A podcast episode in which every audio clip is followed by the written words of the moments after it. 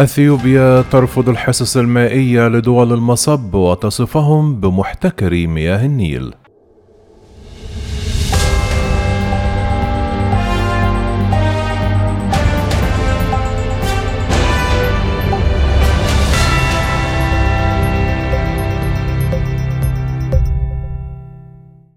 دعت أثيوبيا يوم الثلاثاء السودان إلى البحث عن حل سلمي لقضايا الحدود على أساس آليات الحدود المشتركة القائمة وإنهاء المفاوضات الثلاثية حول سد النهضه الذي أقامته الدولة الواقعة في القرن الإفريقي على النيل الأزرق وتخشى القاهرة والخرطوم أن يؤثر ذلك على مواردهما المائية. وأعربت أثيوبيا عن أسفها حيالما قالت أنها محاولات من حكومة السودان لخلط المعاهدات الحدودية على ما وصفتها بالاتفاقات الثنائية غير العادلة والحصرية بشأن استغلال مياه النيل، وقالت إن حديث بيان الخارجية السودانية عن تبعية إقليم بني شنقول جومز أمر مؤسف ولا أساس ويهدف فقط إلى التستر على ما وصفته بالعدوان المستمر الذي يرتكبه السودان منذ السادس من نوفمبر الماضي.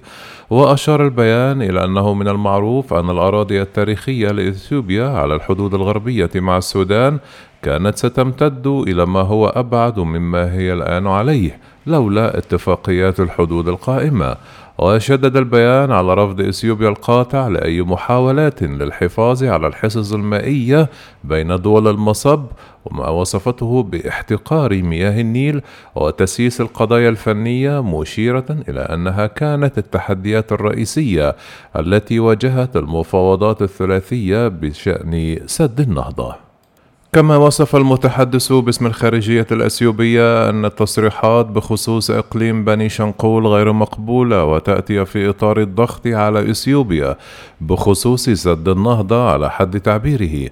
وأكد المتحدث الأثيوبي أن بلاده متمسكة بالاتحاد الأفريقي ولن نقبل تحركات السودان بربط موضوع الحدود بمفاوضات السد.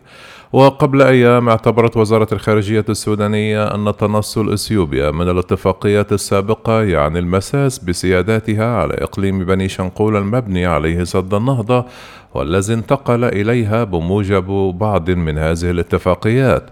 وأضافت الخارجية السودانية أن محاولات إثيوبيا التنصل من الاتفاقات الدولية من خلال تعبئة الرأي العام الداخلي ضدها إجراء يسمم مناخ العلاقات الدولية.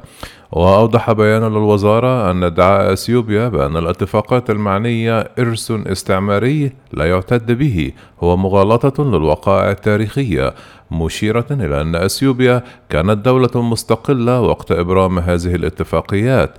وتتمسك مصر والسودان بالوساطة الإفريقية بشأن أزمة سد النهضة لكنهما طالبا بوساطة رباعية تشمل الاتحاد الأفريقي والأمم المتحدة والاتحاد الأوروبي والولايات المتحدة بعد فشل المفاوضات في التوصل لحل. استسعى دولة المصبي للتوصل لاتفاق عادل ومتوازن وملزم قانونا ينظم قواعد تشغيل وملء السد ولم تنجح آخر جولة مفاوضات عقدت في عاصمة الكونغو الديمقراطية كنساشا في حلحلة الخلاف. ومنذ فشلها تلوح القاهرة والخرطوم باتخاذ تدابير تشمل ملاحقة إثيوبيا قانونيا.